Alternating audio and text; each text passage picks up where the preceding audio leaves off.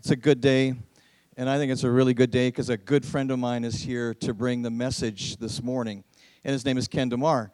Uh, Ken and I go back about 10 years or so when he first came onto the district leadership team, and he is our coach overseeing our church. He oversees about 50 churches, so he's often on the road and connecting with pastors and staff and elders all over uh, Alberta and we so love him. And uh, I appreciate his heart. I appreciate the wisdom he brings to me personally. Uh, he has met at times with our elders here in our church and our staff, bringing encouragement uh, to anything that we need encouragement in. And um, there's always a day when you need encouragement, right? The work of a district coach at times takes them into tough places where they have to bring uh, real wisdom in tense situations. And we pray for Ken as he faces those. And we thank God for his uh, heart and his character in his love for the Lord. He and his wife, Anna Dawn, they live in Cochrane. And uh, I just found this out about a week ago. They became proud grandparents just recently. They have a grandson named Royce, which is awesome. That's their first grandchild. And I want to honor these guys. I want to honor them for their serve and for their sacrifice, which is great. We get to be blessed because they're such a blessing to us. So, Anna Dawn, wherever you are, you're included in this. Let's uh, welcome and celebrate and honor Ken DeMar. Yeah. Yes, yes. Now, what, one more thing. I, you know, he emailed me and said, What do you want me to preach on? And I said, Well, you know, anything. And that didn't go far enough. So, like, what do you really want me to preach on? And I, I hinted, you know, challenge us to get outside the walls, right? And you've got the message. It's going to be awesome. So receive it in your hearts. Okay, thank you. Lord God, weigh the words of my mouth and the meditation of my heart. Do nothing but build your kingdom and do nothing but bring glory and honor to you. May the words that are heard today not be what I speak, but what you shape to the hearts of the people listening. That's my hope and prayer. Amen. well, it is a pleasure to be with you here today. It's my privilege mostly, you don't get to see me in this role very often. Mostly, I get to work with your staff and your leaders and your elders, um, sort of behind the scene as they as they uh, lead with wisdom and integrity, and I get to simply be a part of that. So, an opportunity to be able to share with you today is, is both a joy and a privilege to me. I do bring you greetings from the district staff and leadership team, and especially I bring you greetings from your district superintendent, Brent Trask. Uh, he talked to him last night. Um, as his usual fashion, he calls us and says, What are you guys doing this weekend? And so I told him I was here, and he said, Be sure to bring special greetings uh, to you from, from your, your district superintendent.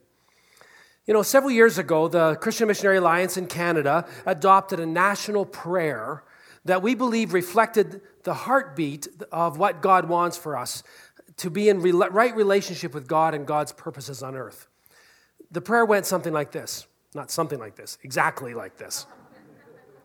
oh God, with all our hearts we long for you. Come, Transform us to be Christ centered, spirit empowered, mission focused people, multiplying disciples everywhere. Out of that prayer came three essential areas of focus by which we intend to, to actually shape every aspect of, of the ministry of the Christian Missionary Alliance. We are committed to being Christ centered, spirit empowered, and mission focused as a standard for what we do, how we live, and what we focus on as our priorities. Now, as a Western Canadian district, we've asked ourselves what those three focus areas should mean specifically to us and how we might best implement those, those very areas into the life of, our, of the church in Alberta and the Northwest Territories, which is the, North, is, which is the Western Canadian district. How that worked out is that in our context, of which you are a part, we highlighted priorities in each of those areas. For us, being Christ centered is about being disciple makers, making disciples who make disciples. For that's as Christ's command to us as his disciples. Being spirit empowered for us means an emphasis on renewal. We know that as we experience spiritual renewal, we open the door for the power of God's Holy Spirit to be freed to work in us and through us to accomplish God's desire in our community and on earth. You guys do this very, very well, and I'm so proud of you. Being mission focused for us means looking around us and across our country and around our world and saying, where are the least reached people groups that God is calling us to care for?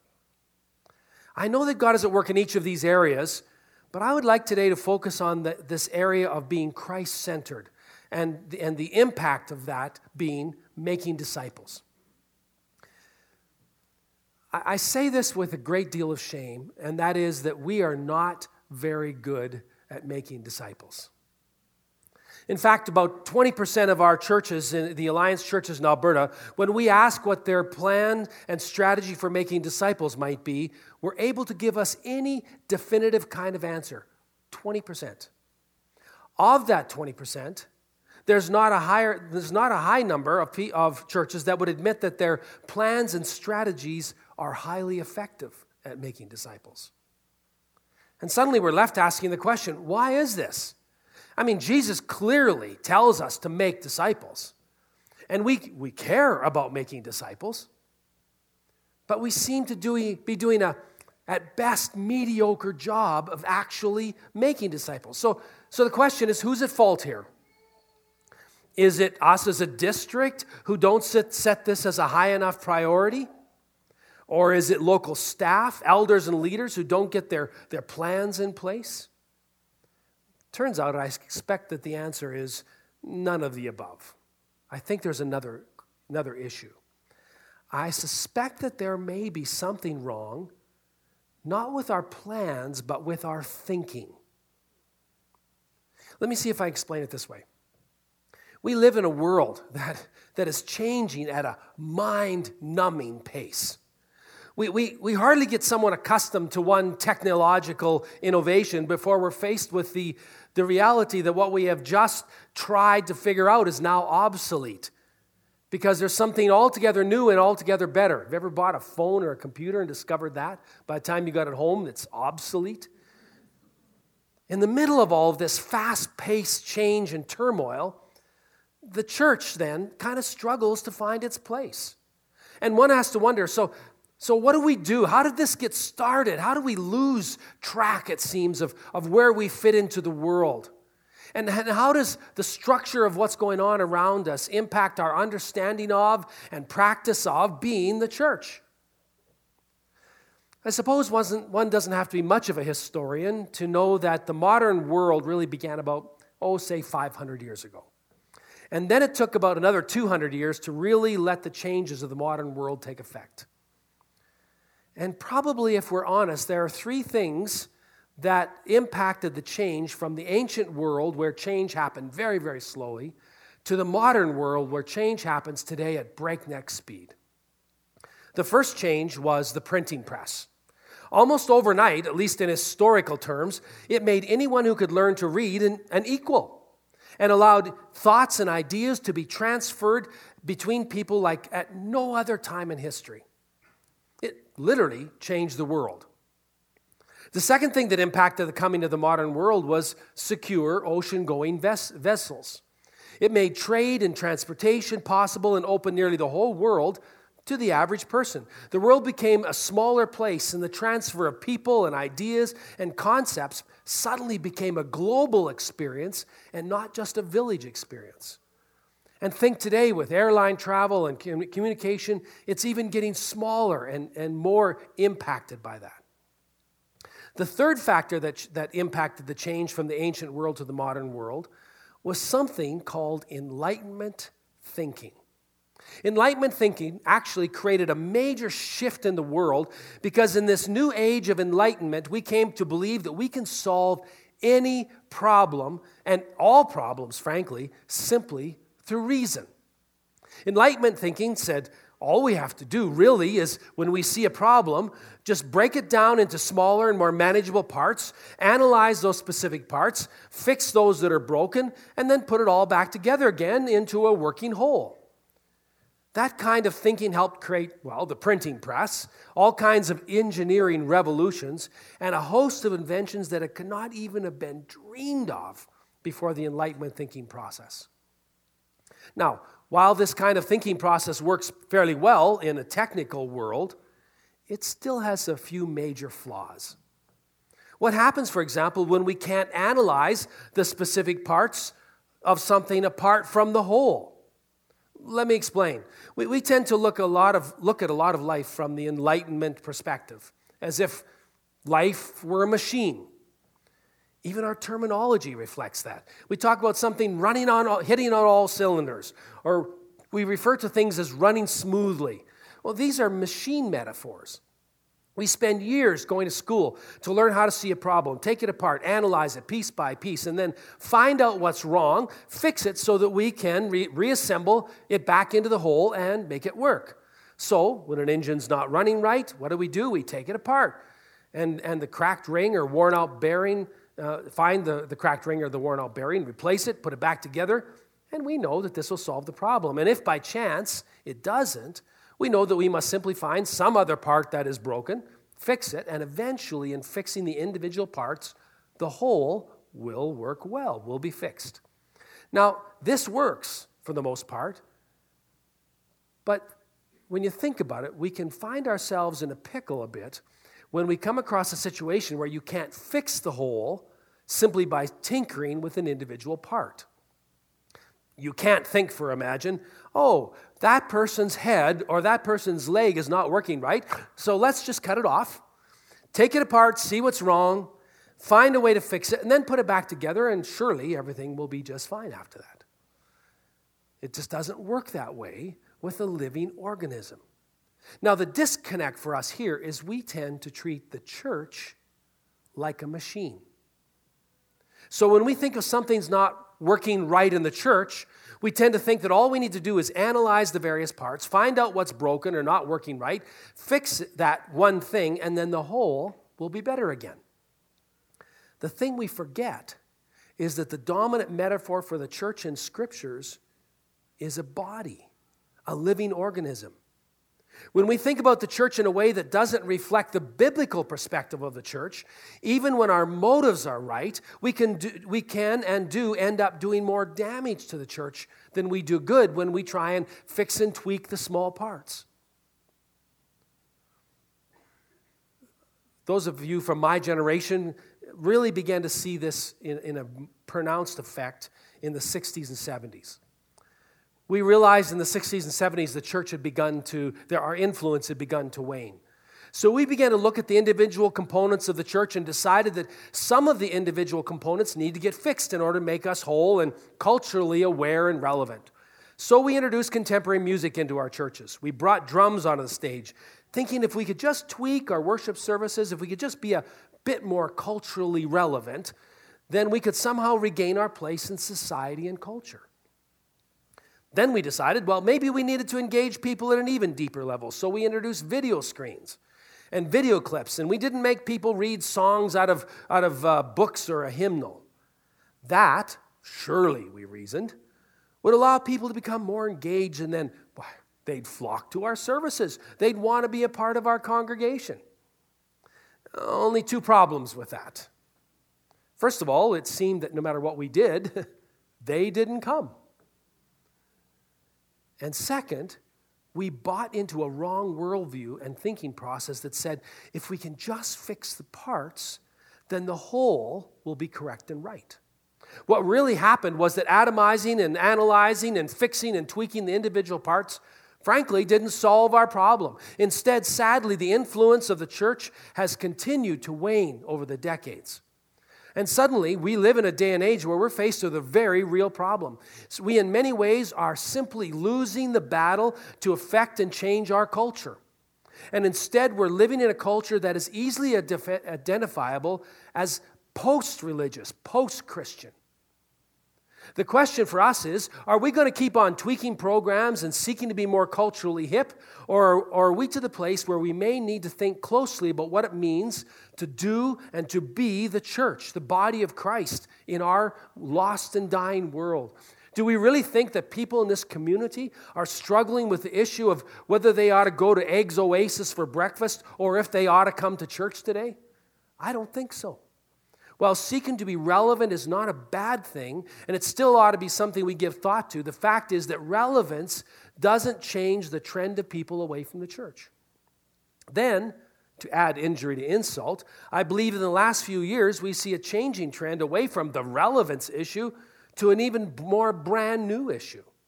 Today, I believe most people don't bother with church simply because they think that the church exists who? For church people. Think for a moment about we got a problem here. If they think that the church is for people who already go there, we can tweak and change and fix to our heart's content, and they're still not going to come. We can have great everything. And yet, if their perception is that the church isn't for them, they're simply not going to show. Suddenly, we realize that this is a problem that is not within our walls. It's not a problem within us, how we're doing church, but one outside of our walls. This is not something we can adjust with a new program or a better worship band or more exciting youth or children's programs. It is, in their mind, like seeing a club that advertises itself for veterans of World War II. No matter how we might appreciate that club, no matter how great their programs and services are, we would not for a moment consider seeking to join that club or even probably stopping by there if we're not a Second World War vet. We might be happy they exist. We might say, I'm so glad they're serving that group of people. But we would feel that they exist for them and not for us, so why do I need to be involved? And you know what? That's how society views us. That's how they view the church.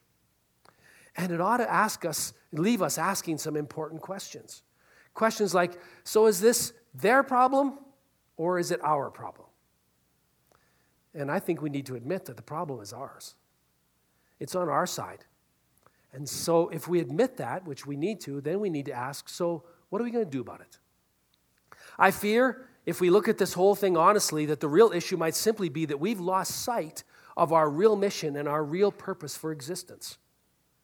And if that is true, then we need to stop thinking that all we need to do is to fix and reform the church, tweaking and adjusting the programs. Now, hold it now. I'm not saying that we don't need well run and excellent programs and ministries in the church. Don't get me wrong here. We need excellent worship and teaching and ministries. But maybe instead of seeing our fixing and tweaking as the best and final solution, we need to think about a full, full blown reconfiguration of how we think about church. Maybe we need to get back to the Great Commission and ask ourselves again what it is that, that God really wants us to be as we go about trying to be the church. I mean, listen again to what Matthew says to us as, as says that we are to be about in Matthew 28, what Jesus says in Matthew 20, 18. He says this All authority in heaven and on earth has been given to me.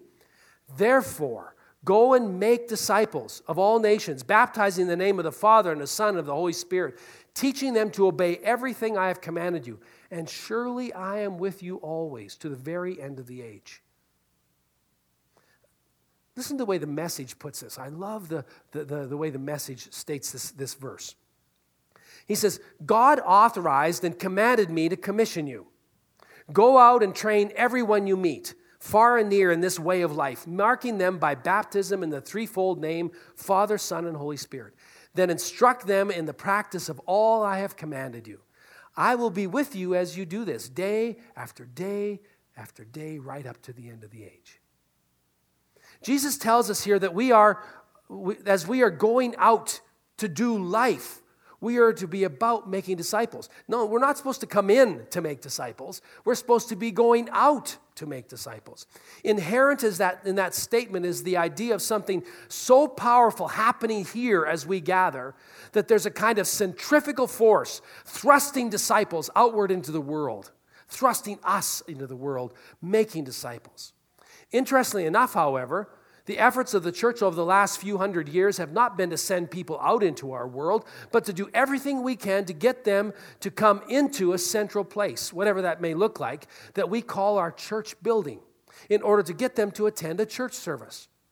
The central focus of our message to our community and to our world has been to get them to come to our activity.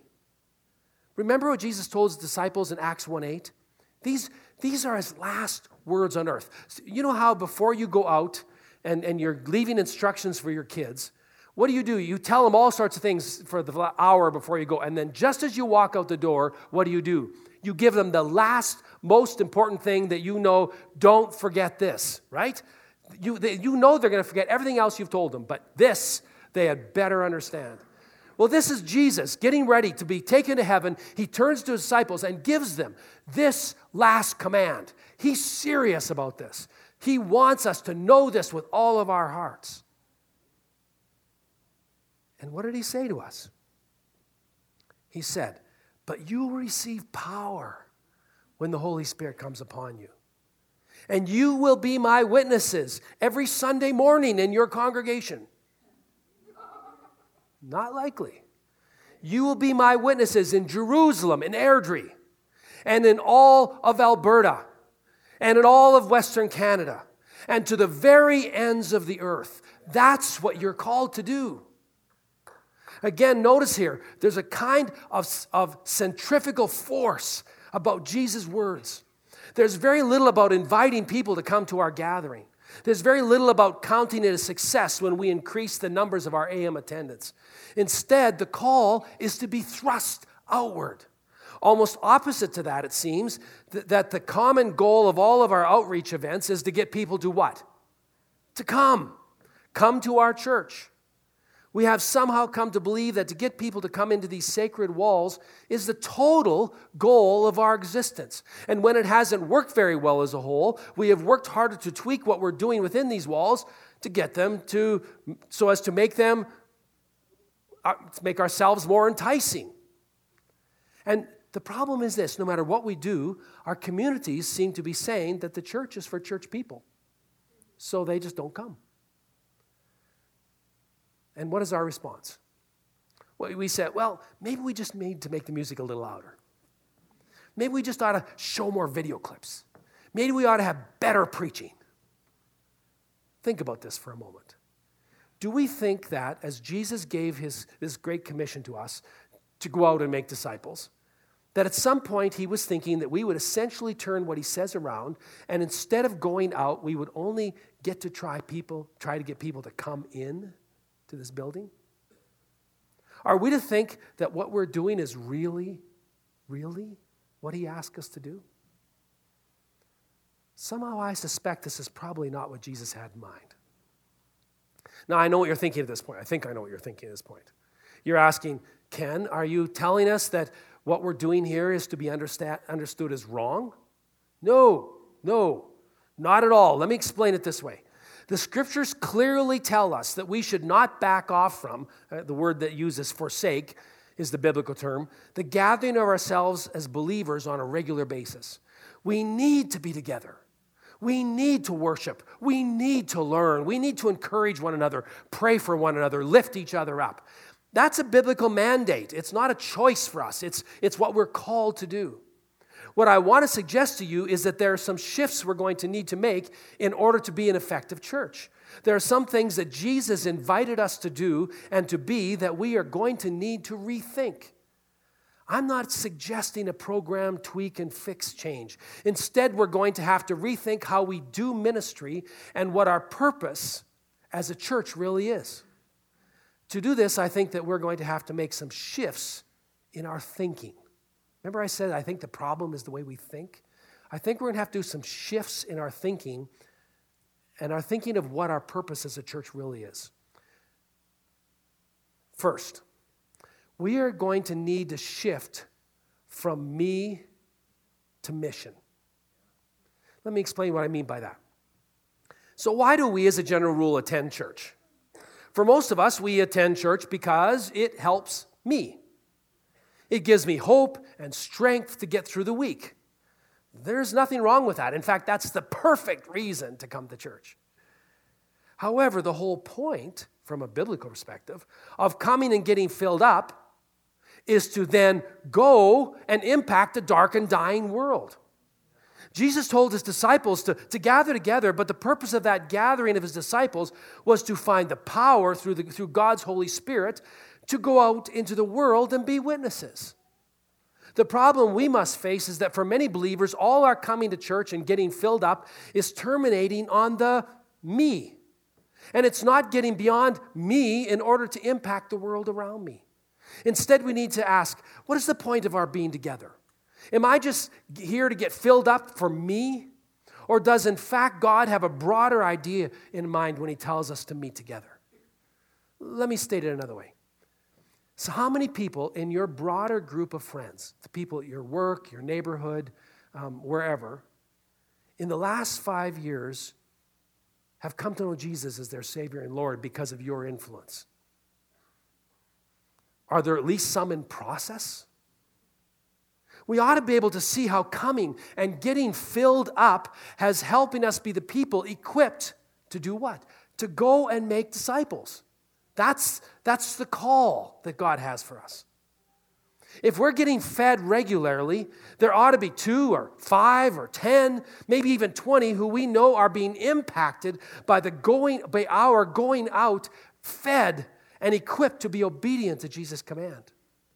If this is what would happening, the church would be bursting at the seams. You see, that's the, really the litmus test of how we uh, understand what, is, what our gathering is really about. If we're just coming and getting fed and that's all it's doing for us, is serving us and helping us get through our week, then we're here for the wrong reason. And the charges of our communities that we exist only for serving ourselves is absolutely right on. So the shift that each of us here need to make is the shift of coming each week just for me to coming each week looking to be empowered for mission. Let me go out on a bit of a tangent here for a moment, if you'll excuse me. But every once in a while, I get people, if I say something like this, they say, Well, you know, Ken, I'm just not getting fed. Because I know in my heart that if those people were out doing what God called them to do, they would come in hungry and thirsty for what the church has to offer. But I'm but I'm not being fed line tells me that they have come to the place where they are so me centered, so full that the only thing that is going to appeal to them is something new and different and especially tasty and wonderful. Entertain me, or, or frankly, I'm just not being fed. That breaks my heart. Several years ago, I was blessed to take a sabbatical, and during that time, I spent a month in Jordan and Israel. Incredible time. And while I was there, if, if you know me at all, you know that, that I'm a fan of meat. I mean, if, you know, that's just always the first choice on, on the menu, right? If, you're ask, if, if, you, if I'm asking what's for dinner, what I mean is what meat are we having? I don't care about anything else, okay? So, and while fish is technically a meat, I, I must admit that fish would not be the protein that I'm most likely to order if I have a choice. So while I was in Israel, we one day walked from Jerusalem to, towards Jericho in, on what is known as the Jericho Road. It was a hot walk. They told us it was going to be how many miles it was. We were told that, that it gets very, very hot in this ravine that we're in, so we're to carry lots of water. So I carried water instead of food. And by the time we got to our destination that night, I was so hungry, I was about weak. And as we sat down to supper that night, you know what was placed in front of us? Was this whole fish, head and all, head, tails, fins, everything, that had been charred in a fire and then plopped onto our plate. It had dozens of tiny, hard to find bones, burnt edges, and from my perspective, pretty questionable cleaning. It was the best fish I ever ate. I ate the skin and, and a good many of the bones. Just it was too, I was too hungry to take them out, just chew them down and eat it. I loved every bite. All it was left is a skeleton of the head. Now, I've eaten fish before then and after then, but I've never liked it that much. And the question is was it that fish that was so extraordinary? Or was it my hunger that impacted my perspective on that fish? And what exactly might that say about our claims that when we come to church, we just don't get fed? So the next time you're tempted to say, I'm not getting fed here, well, I don't have to tell you. Make the application yourself. You really know already the real issue. Is your life such that you're coming hungry? Is your passion and service to God so diligent that you come each week hungry for a touch and a word from God? If so, here's my promise to you you will get fed. I know your staff, I know your pastors, I know the ministries that happen here. You will get fed. But if you don't come hungry, everything tastes kind of blah. Having said, I think we need to do more than just a shift from me to mission. That's one major shift we need to make. But I think there's a secondary shift in our thinking we need to make. And the second thing we need to do is shift from ministry to missions. Now, this is really different from the first point. I was talking to a couple who had just started the process of a move to another province some time ago, and I asked, Hey, have you found a church?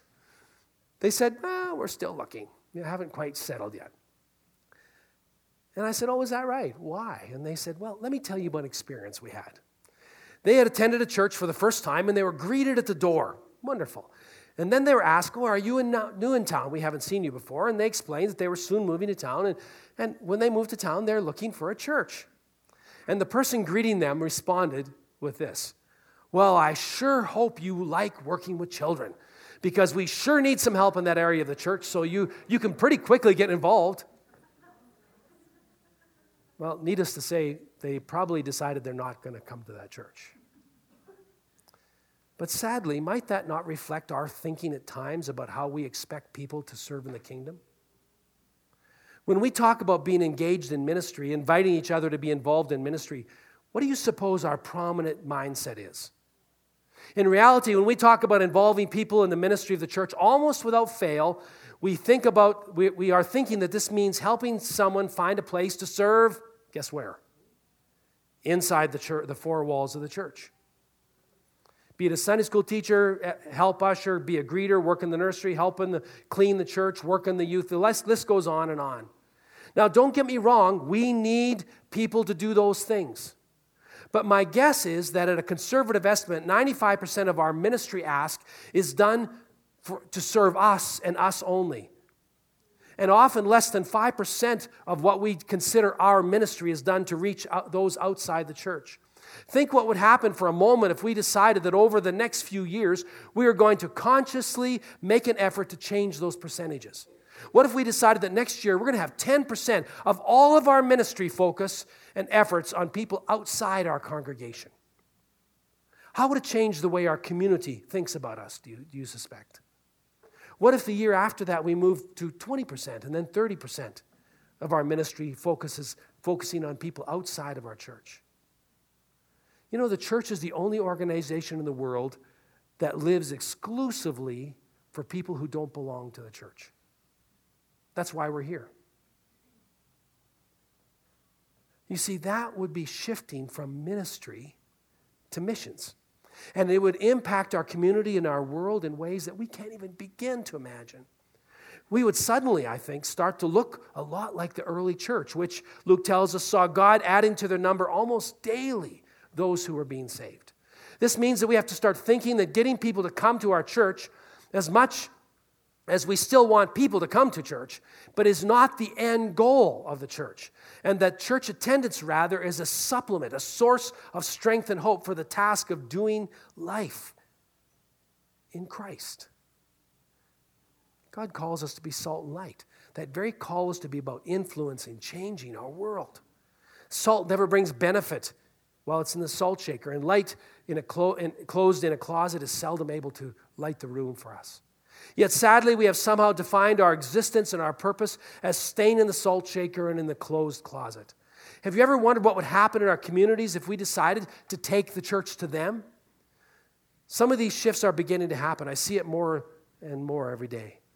Think for me for a moment. How would the church be reconfigured if its primary focus was moving outside instead of seeking people to move inward?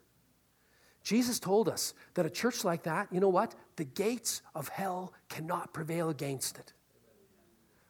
But tell me, how threatened are those gates as we gather here in our holy huddle? Yeah, we see God at work, and I'm thrilled with that. But we're not necessarily impacting the world. How effective would a football team be if, if it never left the huddle? Oh, they could be having great talks touching deep inner issues in that huddle. They could be caring for each other, showing great compassion for each other, while never even getting into, much less ever winning the game. Or worse yet, too often the church has been described like a football game where a small group of overworked, committed people are out in the field desperately working hard and in need of a rest, while a whole crowd of people desperately in need of exercise sits in the stands and watches. That has described the church for too long, and it's not the way Jesus describes the church. He describes the church as being people who go and take the message to the world, that begin to change the communities around us and change the world. So, what would this church or any church look like if we left the huddle here this morning to do battle on the grid lines of our community? My prayer for you is that you continue the journey you have already begun to become the most effective group of people God has called to reach out to and to influence your community for the glory of, of God. Each of us are called to move from me focus to a ministry focus, and a ministry for our sake to a ministry for the world's sake focus. Simply put, you and I are called to make disciples, not just converts. Converts join a club, disciples start a movement. Converts follow traditions, disciples follow Jesus. Converts change their minds, disciples change lives, disciples change other people's lives. And I invite you into that kind of ministry. That's what God's calling you to be. That's what God's calling you to do. And when you do that, the gates of hell will not stand against you. You will touch this community, you will reach this world because that is what God's called us to do. That's what He wants us to do. And He calls you today now my, my prayer is that the Lord will bless you, that He will make you that kind of people, that He will fill you with His power and with His glory and with His goodness, so you will leave this place to do battle on the grid lines of our community for His sake and for His glory forever and ever. Amen. Thank you for allowing me to share with you today.